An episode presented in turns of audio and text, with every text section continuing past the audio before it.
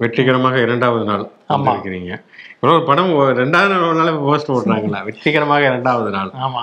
கேக்கெல்லாம் வெட்டி செலிப்ரேஷன்லாம் செலிப்ரேட்லாம் பண்றாங்க. Success meet ஆமா மூணாவது நாள்ல செலிப்ரேஷன் கொண்டாடுறாங்க. நாலாவது நாள் வந்து ஹண்ட்ரட் குரோர் அப்படிங்கிற மாதிரியான ஒரு கேக் வாங்கி வச்சிருக்கலாம் இன்னைக்கு. வச்சிருந்துருக்கலாம். சரி. ஓகே ம்.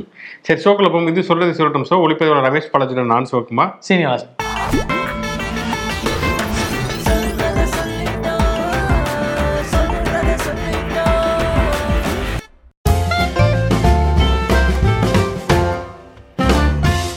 இந்த வார இறுதியில் நம்முடைய பார்வையாளர்கள் பார்த்து ரசிப்பதற்கான ஓடிடியில் என்ன படம் அல்லது வெப் சீரிஸ் ஆமா ஏற்கனவே தேட்டர்ல வெளியாகிருந்த படம் தான் இது. அதாவது ஜோஜு ஜார்ஜ் நடிப்பில் இரட்டா அப்படிங்கிற படம்.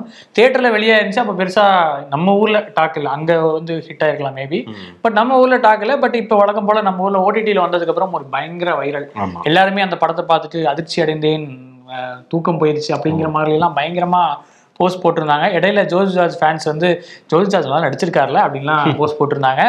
அவர் ஓகே அது எப்பவும் நல்லா நடிக்கிறவர் தான். ஸோ அதை விட்டுருவோம். படம் எப்படி இருந்துச்சு அப்படிங்கிற ஒரு கண்ணோட்டம். என்னன்னா இதுல ஒரு சிறப்பம்சம் என்னன்னா இரட்டா படம் அப்படின்னாலே நமக்கு இரட்டை அப்படிங்கிறது புரிஞ்சிருக்கும். ஸோ டபுள் ரோல் ஹீரோவுக்கு. பொதுவா மலையாள சினிமால இப்போ எல்லார்த்த நோக்கி நகர்ந்துட்டதுனால இந்த மாதிரி டபுள் ஆக்ஷன் அப்படிங்கறது அவங்க பெருசா பண்றது இல்ல தமிழ்ல தான் நிறைய அந்த- ஆமா. ஸோ இப்போ வந்து இந்த படம் ஒரு டபுள் ஆக்ஷன் ரோல் தான். அதுக்கான முக்கியத்துவமும் கதையில இருக்கு. சும்மா போன போக்குல ஒரு டபுள் ரோல் நம்ம நம்ம கதை வந்து இவர் அங்க போயிடா அவர் இங்க ஆமா, ஆமா, வந்துடுறாங்க. ஆமா. அந்த மாதிரி யூஷுவல் சீரோ டைப்பிங்கும் இல்லாம ஒரு வலுவான காரணத்தோட தான் இந்த டபுள் ஆக்ட் அப்படிங்கிற ஒரு ஸ்கிரிப்டை வந்து எழுதியிருக்காங்கன்னு நினைக்கிறேன்.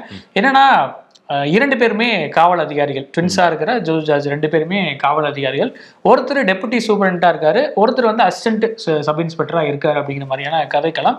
இதுல ஏஎஸ்ஐயா இருக்கார் இல்லையா? அதாவது சப் அசிஸ்டன்ட் சப் சப் இன்ஸ்பெக்டரா இருக்கிறவர் டியூட்டி ஹவர்ஸ்ல கொல்லப்படுறாரு. அதுவும் காவல் நிலையத்துக்குள்ளேயே. அதுவும் வந்து வெளியே ஒரு விழா நடக்க இருக்குது. எல்லாருமே அமைச்சரே வர போறாங்க. போலீஸ் நிறைய பேர் பந்தோபஸ்துக்கு இருக்காங்க. இப்படியான ஒரு சம- சமயத்துல வந்து உள்ள காவல் நிலையத்துக்குள்ள இருக்கிற ஜோர்ஜாஜ் வந்து கொல்லப்படுறாரு. ஸோ அண்ணன் தம்பிக்கான தம்பியோட இறப்புக்கான காரணம் என்ன? அவர் யார் கொன்னது? அப்படிங்கிற மாதிரியான ஒரு துப்பறியற கதையா இது வந்து நகருது. என்னன்னா யூஸ்வலான ஒரு துப்பறியற கதை. அதுல வந்து நம்ம வந்து இவர் தான் குற்றவாளி இவர் தான் குற்றவாளிங்கிற மாதிரி தேடல் அதெல்லாமே யூஸ்வலா இருக்கு. பட் இந்த படத்தை தனித்து காட்டுறது எது அப்படின்னா அந்த படத்தோட அந்த கிளைமேக்ஸ் தான். உண்மையாவே ஃபேஸ்புக் போஸ்ட்ல போட்டிருந்தாங்க இல்லையா நிறைய பேர். அந்த மாதிரியான ஒரு ஷாக்கிங்கான கிளைமேக்ஸ் தான் இது. அதாவது எதிர்பாராத ஒரு கிளைமேக்ஸ் எதிர்பாராத அதிர்ச்சி நிறைந்த ஒரு கிளைமேக்ஸ் அப்படின்னே சொல்லலாம். எனக்கு தெரிஞ்சு நிறைய ஊமைகள்லாம் சொல்லுவாங்க. அதாவது நீங்க வந்து ஒரு சாண்ட்விச் சாப்பிட்ருக்கீங்க சாண்ட்விச் வந்து இனிப்பா சு- ரொம்ப சுவையா இருக்கு. அப்ப கடைசியில போக போக உள்ள ஒரு பள்ளி செத்து கிடந்தா எப்படி இருக்கும் அப்படிங்கிற மாதிரி சொல்லுவாங்க. அந்த மாதிரியான ஒரு கதை தான் இரட்டான்னு நினைக்கிறேன். ஏன்னா ரொம்பவே ஒரு போல்டான ஒரு அஹ், கதைக்களம் அந்த ட்விஸ்ட் இன்ஃபேக்ட் நீங்க உலக சினிமாலாம் பார்த்துருந்தீங்கன்னா இந்த ட்விஸ்ட் உங்களுக்கு ஒண்ணும் இல்லை அப்படின்னு கூட தோணலாம். பட் மலையாள திரையுலகில் அதுவும் சமீப காலத்துல இது யூஸ்வலாகவே அவங்க போல்டாக தான் எடுப்பாங்க அப்படின்னாலுமே இது வந்து இன்னொரு லெவல் போல்ட்னஸ் அப்படின்னே சொல்லலாம்.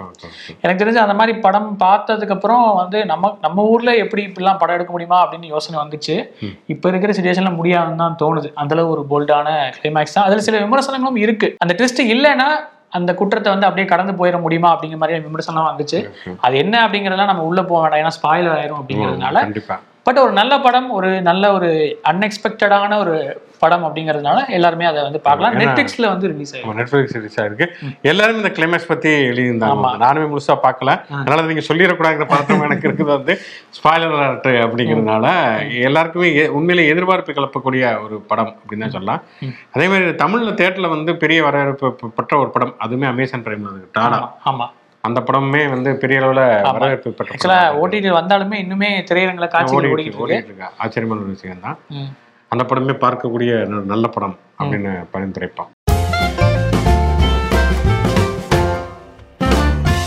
ஓகே புத்தகம் அப்படின்னு எடுத்துட்டோம்னா வந்து ஒரு நாவல் சொல்லலாம் அப்படின்னு நினைக்கிறேன். ஏன்னா இப்போ இந்த விடுதலை இந்த படம் நக்சல் பாரிகள் அது பற்றிலாம் வரதுனால நக்சல் பாரிகளுடைய நக்சல் பாரிகளை பற்றிய ஒரு நாவல் அப்படின்னு சொன்னா கீழைத்தீ அப்படிங்கிற ஒரு நாவல் பாட்டாளி அவர் தான் எழுதிய ஒரு நாவல். ஏன்னா நமக்கு இந்த வெண்மணி பிரச்சனை தெரியும். நாற்பத்தி நாலு பேர் உயிரோடு எரித்து கொல்லப்பட்டார்கள். அந்த எரிப்புக்கு காரணமாக சொல்லப்பட்டவர் கோபாலகிருஷ்ண நாயுடு என்கிற ஒரு பண்ணையார். ஆனால் என்னன்னா நீதிமன்றத்துல வழக்கு போகிறப்ப இப்படிப்பட்ட ஒரு பெரிய மனுஷன் அவரையெல்லாம் போய் தீ வச்சிருக்க மாட்டாரு. அப்படின்னு சொல்லி நீதிமன்றம் அவரை விடுதலை செய்து விடுகிறது. இது நடந்தது ஆயிரத்தி தொள்ளாயிரத்தி அறுபத்தி எட்டுல. அதாவது திமுக ஆட்சிக்கு வந்த முதல் ஆண்டுல ம். அண்ணா இப்ப முதலமைச்சராக இருக்கிறார். ஆயிரத்தி தொள்ளாயிரத்தி அறுபத்தெட்டுல அந்த படுகொலை வெண்மணி படுகொலை நடக்கிறது. அந்த நாற்பத்தி நாலு பேர் உயிரோடு எடுத்துக் கொள்ளப்படுகிறார்கள். ஒரு பக்கம் விவசாய கூலித்தொழிலாளர்கள் இன்னொரு புறம் தாழ்த்தப்பட்ட மக்கள் அப்படிங்கிறனால ஜாதிய ரீதியிலான வர்க்க ரீதியிலான ஒடுக்குமுறை அதில் இருக்குது. கோபாலகிருஷ்ண நாயுடு விடுதலை செய்யப்பட்ட பட்டு விடுகிறார் அதற்கு பிறகு அவர் எப்படியாவது பழிதீர்க்க வேண்டும் அப்படிங்கிறதுக்காக பன்னிரெண்டு ஆண்டுகளுக்கு பிறகு நக்சல்வாரி இயக்கம் வந்து பெரிய அளவில் வருது. அப்போ வந்து அழித்தொழிப்புங்கிற ஒரு வழிமுறை அவங்க கையாளுறாங்க. ஒரு ஊரில் போய் ஒரு பண்ணையாரையோ அல்லது பெரிய கந்துவட்டிக்காரையோ கொலை செய்வது அப்படிங்கிற விஷயத்தை மேற்கொள்றாங்க. அப்படி ஆயிரத்தி தொள்ளாயிரத்தி எண்பதுல கோபாலகிருஷ்ண நாயுடுவை கொள்வதற்காக எப்படி சதித்திட்டம் சதித்திட்டம் சொல்ல முடியாது எப்படி திட்டம் தீட்டினார்கள். அப்படிங்கிற இந்த நாவல் ஒரு து- இந்த மாதிரியான ஒரு த்ரில்லர் நாவல் மாதிரியே அது ரொம்ப விறுவிறுப்பாக போகும். அதே நேரத்தில் உள்ளுக்குள்ள ரொம்ப பொலிட்டிக்கலான நிறைய விஷயங்கள் அதில் இருக்கும். மிக முக்கியமாக படிக்கப்பட வேண்டிய ஒரு நாவல் பாட்டாளி எழுதிய கீழைத்தி பொன்னுலகம் பதிப்பத்துடைய வெளியீடு. இன்றைய மெயின் டாபிக் உள்ள போயிடலாம். வீக்கெண்ட் ஸ்பெஷல் என்னன்னா எழுச்சி பெறுகிறாரா எடப்பாடி அப்படிங்கிறது தான் நான் வச்ச டாபிக் நீங்க அந்த மாதிரி சொல்ல வந்தீங்க? ஆமா ஆமா. ஸோ எப்படி இந்த தைரியம் வந்தது ஆமா ஏன்னா அவரோட கீழே குமிஞ்சு காலில் விழுந்து கொண்டாடி அந்த என்ன சாரி வேண்டு வேண்டி விரும்பி கேட்டதெல்லாம் நம்ம வீடியோலாம் இன்னும் கண்ணிலே நிக்குது.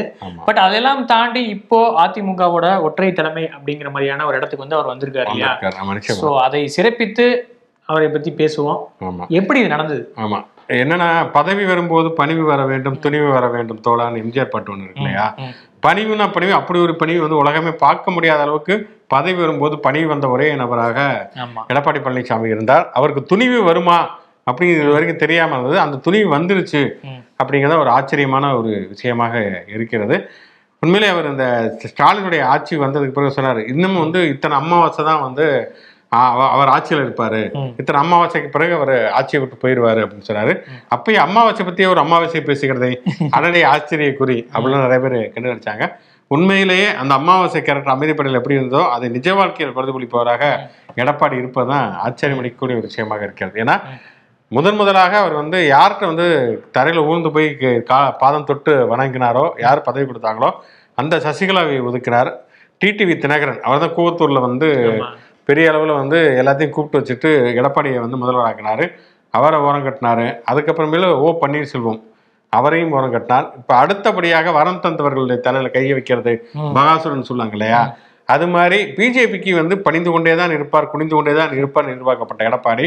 பிஜேபியை வந்து தோஷம் செய்து கொண்டிருக்கிறார் அண்ணாமலையை அலற வைத்துக் கொண்டிருக்கிறார் அப்படிங்கிறது தான் ஒரு ஆச்சரியமான ஒரு சரி. இந்த பக்கம் வாரிசு வந்தா அந்த பக்கம் துணிவு வருது ஆமா? நியாயமா நியாயமான ஒரு விஷயம் தான். வந்து. ஆனா துணிவு வந்து இது வரைக்கும் வராது அப்படின்னு நினைச்சுக்கிட்ட துணிவு வந்ததுதான் ஆச்சரியமான ஒரு விஷயம். ஏன்னா ஜெயலலிதா இந்த காலகட்டம் வரைக்கும் இந்த துணிவெல்லாம் எங்க போச்சு. அப்ப வாரிசும் கிடையாது துணிவும் கிடையாது. அதிமுகவை பொறுத்த வரைக்கும். அப்படி இருந்த நேரத்துல எப்படி எடப்பாடிக்கு இப்படியான ஒரு துணிச்சல் வந்தது அப்படிங்கிறது. ஒரு பக்கம் பார்த்தோம் அப்படின்னு சொன்னா வந்து இவர் சசிகலாவையோ தினகரனையோ அவங்க ஒரு ஓரம் கட்டுறதுக்கு பின்னணியிலேயே பிஜேபி இருந்தது அப்படிங்கிற விஷயங்கள் அன்னைக்கு ஆமா. பேசப்பட்டது ஏன்னா அவங்க வந்து ஓரம் கட்டிட்டோம் அப்படின்னு சொன்னா அதிமுக நம்ம கைக்கு வந்துரும் ம். அதுக்கப்புறம் நம்ம நினைச்ச மாதிரி அதை வந்து ஆட்டி படைக்கலாம் அப்புறம் கொஞ்சம் கொஞ்சமா அதிமுக வந்து அதை வந்து சீன்ல இருந்து விலக்கி விட்டுட்டு பிஜேபி அந்த இடத்துக்கு வந்துரும் ம். அப்புறம் திமுக வர்சஸ் பிஜேபி அப்படிங்கிற ஆட்டம் மட்டும் தான் இருக்கும். என்னைக்காவது ஒரு நாள் தமிழ்நாட்டில் தாள தாமரை மலர வச்சிடலாம். அப்படிங்கிற நினைப்பு தான் மத்தியில் இருக்கக்கூடிய பிஜேபியுடைய தலைமைக்கு இருந்தது ஆமா வந்து இலைதான் மறுபடியும் ஆமா மலர்ந்துருக்கு இலைதான் வந்து இப்ப வந்து பூவை அமுக்கிட்டு மேல வருது அப்படிங்கிறது தான் ஒரு ஆச்சரியம் அளிக்கக்கூடிய ஒரு விஷயமாக இருக்கிறது ஏன்னா தொடர்ச்சியாக அண்ணாமலை நாங்க தான் தமிழ்நாட்டுடைய முதன்மையான எதிர்க்கட்சி ம். எங்களுக்கு வாக்கு வங்கி அதிகரிச்சிருச்சு. அப்படிலாம் பேசிக்கொண்டு இருந்தார் ஆனால் இந்த ஈரோடு இடைத்தேர்தல் ஈரோடு இடைத்தேர்தலில் எடப்பாடி பழனிசாமிக்கு தோல்வி கிடைச்சாலும் பல வெற்றிகளும் அவருக்கு கிடைச்சது. ஒன்று முதல் வெற்றி அப்படின்னா என்னன்னா வந்து அவருக்கு வந்து இரட்டை இலை சின்னம் கிடைத்தது. அதே மாதிரி வந்து ஓ பன்னீர்செல்வம் போட்டியிலிருந்து விலகினார். தேர்தலை வந்து நிப்பாட்டி அந்த வேட்பாளரே வாபஸ் ஆகினார் அந்த வேட்பாளர் இப்போ வந்து எடப்பாடி தலைமையின் கீழே போயிட்டாரு. அதை விட மிக முக்கியமான வெற்றி என்னன்னு சொன்னா அண்ணாமலையும் சரி ஜேபி நட்டாவும் சரி எடப்பாடிகிட்ட தூது போனாங்க. ஓ பன்னீர்செல்வத்தையும் சேர்த்துக்கங்க. ஒண்ணா சேர்ந்து நீங்க நீங்க ஏதாவது வெற்றி எங்களுடைய கூட்டணிக்கு அதுதான் அப்படிங்கிறப்ப புறந்தள்ளி விட்டார் அது பொருட்படுத்தவே இல்லை ஆமா அதுவும். பழைய டீல் தான் முன்னாடி வச்சாரு ஓபிஎஸ் அதாவது கட்சிக்கு நான் தலைமை ஆமா நான் இதுக்கு வந்து பதவிக்கு வந்து நீ தலைமை அப்படிங்கிற. மாதிரிலாம் பேசினாரு. ஆனா அது வந்து அதை வந்து அவர் ஏற்றுக்கொள்ள தயாராகவே இல்லை. நோ மீன்ஸ் நோ அப்படின்னு துணிவுக்கு முன்னால் நேர்கொண்ட பார்வைக்கு. அதுக்கு போயிட்டாரு. அதை வந்து ஏற்றுக்கொள்ள பிஜேபி வைத்த அந்த கோரிக்கையை அவர் ஏற்றுக்கொள்ள தயாராக இல்லை. அண்ணாமலையோட போய் பிரச்சாரம் பண்றதுக்கு அவர் தயாராக இல்லை அவர் அவர் கட்சியில பேசுவாருங்க. எங்க கட்சி வேட்பாளருக்கு நான் தாங்க பேசுவேன் அப்படின்னு சொல்லிட்டு அவர் பேசியதும் தெரியும் வந்து. இது வரைக்கும் கூட ஓகேயாக இருந்தது. ஆனால் எப்படி கூட்டணியில இருப்பதாக சொல்லப்படக்கூடிய கூட்டணி இன்னும் சொல்லப்போனா தேசிய அளவில் தலைமை வகிப்பதாக சொல்லப்படக்கூடிய கட்சியில இருந்த. ஒருவரை வந்து அவர் இழுக்கிறாரு. அவர் சீட்டு நிர்மல்குமார். அண்ணாமலையுடைய வலதுகரமாக இருந்தவர் இழுத்தது மட்டும் இல்லாம அந்த நிர்மல்குமார் ஒரு அறிக்கை வர ரொம்ப காட்டமான அறிக்கை. மன வளர்ச்சி குன்றியவர் ஃபோர் டுவெண்ட்டி மலை. சொந்த கட்சியை வேவு பார்ப்பவர்னு ரொம்ப கடுமையான ஒரு அறி- அறிக்கையுமே அவர் விடுகிறார். அதைக்குமே எடப்பாடி பழனிசாமி வந்து இதெல்லாம் விடாதீங்க அப்படிங்கிற மாதிரி கண்டனம்லாம் தெரிவிக்கல. அதுக்கடுத்து பார்த்தோம்னா வரிசையாக பிஜேபியில் இருக்கக்கூடிய ஆட்கள் அதிமுக போய் சேர்றாங்க. அண்ணாமலைக்கு என்ன பேசுறதே தெரியாம என்னென்னமோ பேசிட்டு இருக்கா அப்படி. எங்க கட்சி வளர்ந்துருச்சு அதனாலதான் ஆளை வந்து இழுக்கிறாங்க. நான் ஜெயலலிதாவோட வலிமையானவன். ஜெயலலிதாவுக்கு கலைஞர் மாதிரி நானும் ஒரு தலைவன் தான். தலைவன் தான் சொல்லி மக்கள் சொல்லணும். யாருமே நான் தான் தலைவன் நான் தான் தலைவன் அப்படின்னு சொல்லிட்டு இருந்தா அது வந்து ஒரு நானும் ரவுடி தான்ங்கிற மாதிரி ஆயிருமே தவிர என்னன்னா இப்ப இருக்கிற காலகட்டத்துல நீங்க என்ன பேசினாலும் என்ன யார் என்ன பேசினாலுமே ஒரு ட்ரால் மெட்டீரியல் ஆக்கப்படுறாங்க. அதுல வந்து மாற்று கருத்தே இல்லை. ஏன்னா அந்த அளவு சோஷியல் மீடியாவோட பிரசன்ஸ் இல்ல வந்து எதிர்க்கட்சிகளோட ஐடிவிங்களோட பிரசன்ஸ் அப்படிங்கிறது ஆழமா இருக்கு. இந்த கட்டத்துல நம்ம வந்து ஒரு உண்மையை பேசினாலே ட்ரால் பண்ணுவாங்க அப்படிங்கும்போது அண்ணாமலை மாதிரியான ஆட்கள் கொஞ்சமே கவனிச்சு பேசணும்னு நினைக்கிறேன். ஏன்னா. அவர் ரெண்டு மூணு விஷயத்துல இப்போ அவரை பத்தி ட்ரால்ஸ் வந்துச்சு. நீங்க பாத்தீங்களான்னு தெரியல. அதாவது நான் வந்து தோசை சுட வரல. நான் வந்து இந்த மாதிரிலாம் வரேன் அப்படிங்கிறலாம் பேசியிருந்தார் இல்லையா? அவர் முன்னாடி தோசை சுட்ட வீடியோலாம் அது கூட. வீடியோ போட்டிருந்தாங்க. அப்புறம் ஜெயக்குமார் சொன்னார்ல அந்த மாதிரி அமைச்சர்கள்லாம் போய் உட்காந்துட்டு இப்படி எல்லாம் பண்ணிட்டு இருக்கிறாங்களே அதெல்லாம் வந்து நியாயமாகணும் அவர் பார்த்தா பா பாத்திரம்லாம் விளக்கி இருக்கிறா அப்படி இடைத்தேர்தல்ல. சோ அதே மாதிரி இன்னொன்னு சொல்லியிருந்தாரு எனக்கு வந்து ஹிந்தி பேச தெரியாது. இங்க இருக்கிற. யாருக்குமே ஹிந்தி பேச தெரியாதுன்னாரு அவர் ஏர்போர்ட் வாசல்ல ஹிந்தி பேசினதை ஒரு நேஷனல் மீடியா. பேசினதை வந்து எடுத்து போட்டிருந்தாங்க. அதனால அண்ணாமலை அந்த பக்கம் அடி வாங்கிட்டு இருக்கும்போது எடப்பாடி இங்க வந்து அந்த அண்ணாமலை அந்த ஒரிஜினல் அண்ணாமலை படத்துல வரும் இல்லையா? அந்த எஸ்கலேட்டர்ஸ் காட்சி. அந்த மாதிரியான காட்சி நடந்திருக்குன்னு நினைக்கிறேன். எடப்பாடி மேல வந்திருக்காரு அண்ணாமலை கீழே போயிருக்காரு அப்படிங்கிற மாதிரியான சுச்சுவேஷன் தான் இருக்கு. ஆமா. ஆனா இதுல வந்து எடப்பாடியினுடைய ஒரு மிக முக்கியமான மூவ் என்ன அப்படின்னு பார்த்தோம்னா. இது வரைக்கும் ஆட்சியில் இருந்த வரைக்குமே பிஜேபிக்கான ஒரு அடிமையாகத்தான் அவர் இருந்திருக்காருங்கிறதுல எந்த மாற்று கருத்துமே கிடையாது. அதற்கு பிறகும் கூட போய் அமித்ஷாட்ட மோடிகிட்ட போயிட்டு தன்னுடைய கட்சி பிரச்சனையை பத்தி பேசுவது அப்படிங்கிற விஷயத்தை தான் பண்ணிட்டு இருக்காங்க. வந்து இப்போ என்னன்னா இன்னும் ஒன்றரை ஆண்டுகள் நாடாளுமன்ற தேர்தல் வருதுங்கிறப்ப நாடாளுமன்ற தேர்தலில் அதிமுக தேவை தான் பிஜேபிக்கு தேவையே தேவையே தவிர பிஜேபியோட தேவை அதிமுக. தேவையில்லை. அதே நேரத்தில் அவர் முதலமைச்சராக இருக்கிறப்ப வந்து ஆட்சி அப்படிங்கிற ஒரு அதிகாரமும் அவங்க கையில் இருந்தது குடும்பிப்பிடி இருந்தது. க கட்சியும் அவங்களால என்ன வேணாலும் கண்ட்ரோல் கொண்டு வர முடியும் ஆட்சியும் கலைக்க முடியும் அமலாக்கத்துறை வச்சு ஏதாவது பண்ண முடியும் அப்படிங்கிற மாதிரியான விஷயங்கள்லாம் இருந்ததுனால பிஜேபிக்கு பம்பி பதுங்கி கொண்டு இருந்தார் ஆமா ரைடு ரைடு ரைடு ஆமா. உசார் பத்திரி ரெய்டுன்னு இப்போ என்னன்னா அதெல்லாம் இல்லை அப்படிங்கிறப்ப நம்மளை நம்பி தான் இவங்க இருக்காங்கிறப்ப ஏறி அடிப்போம். இந்த ஒன்றரை ஆண்டுகள்ல கட்சியை வந்து தன்னோட கண்ட்ரோலுக்கு கொண்டு வந்துடுறது. அதுக்கப்புறமே வந்து ஓப்பனிஸ்வரத்தை அடக்கியாச்சு. வேற யாரும் வராத அளவுக்கு கட்சியை தன்னோட கண்ட்ரோல் கொண்டு வந்துட்டா. ஒருவேளை ரைடே விட்டா கூட கட்சி தன்னுடைய கட்டுப்பாட்டில் இருந்தால் எதையுமே சந்திப்பதற்கு தயாராக இருக்கிறதுக்கு அவர் ரெடியா இருக்காரு அப்படிங்கிறத இதை காட்டுகிறது. ஒரு வகையில பார்த்தோம்னு சொன்னா வந்து இந்த பி ஒரு தேசிய கட்சி பி- குறிப்பா வந்து மதவாத கட்சி விமர்சிக்கப்படக்கூடிய பிஜேபி இங்க வந்து காலூன்ற முடியாத அளவுக்கான ஒரு ஆப்பை தான் எடப்பாடி பழனிசாமி வச்சிருக்காரு இந்த கிரவுண்டுங்கிறது ரெண்டு பேத்துக்கு தான் சொந்தம் ஒன்று டிஎம்கே ஏடிஎம்கே ம். நாங்க தான் பந்தடிச்சு விலகுமே தவிர சின்ன பிள்ளைங்களாம் கொஞ்சம் ஓரமா போய் விளையாடு. அப்படிங்கிற மாதிரியான ஒரு எச்சரிக்கையுமே வந்து தெளிவுபடுத்தி இருக்கிறார் இதுதான் வந்து அண்ணாமலையினுடைய அந்த ஒரு தலைமை கனவுக்கு ஒரு மிகப்பெரிய ஆப்பிடித்திருக்கிறது அது சொந்த கட்சியிலே நிறைய அதிருப்தி குரல்கள் வந்து எழுப்ப ஆரம்பித்திருக்கிறது. இப்படி ஒரு நிர்வாக திறமையற்ற ஒரு தலைவராக இருக்கிறது என்னதான் அதாவது கட்சியை வளர்க்கலனாலும் பரவாயில்ல இருக்கிற ஒரு பதினஞ்சு பத்தி வெளியில் அனுப்பக்கூடிய எல்லா வேலைகளுமே பண்ணிக்கிட்டே. இருக்கிறாரே அப்படிங்கிற அதிருப்தி குரல்களுமே எழுகிறது. அதுக்கான ஒரு மிக முக்கியமான ஒரு மூவாக எடப்பாடி பழனிசாமி இருக்கிறாரு அப்படிங்கிறது தான் மிக முக்கியமான ஒரு விஷயம். நிகழ்ச்சியின் கடைசி செக்மெண்ட் தேதி சொல்லும் செய்தி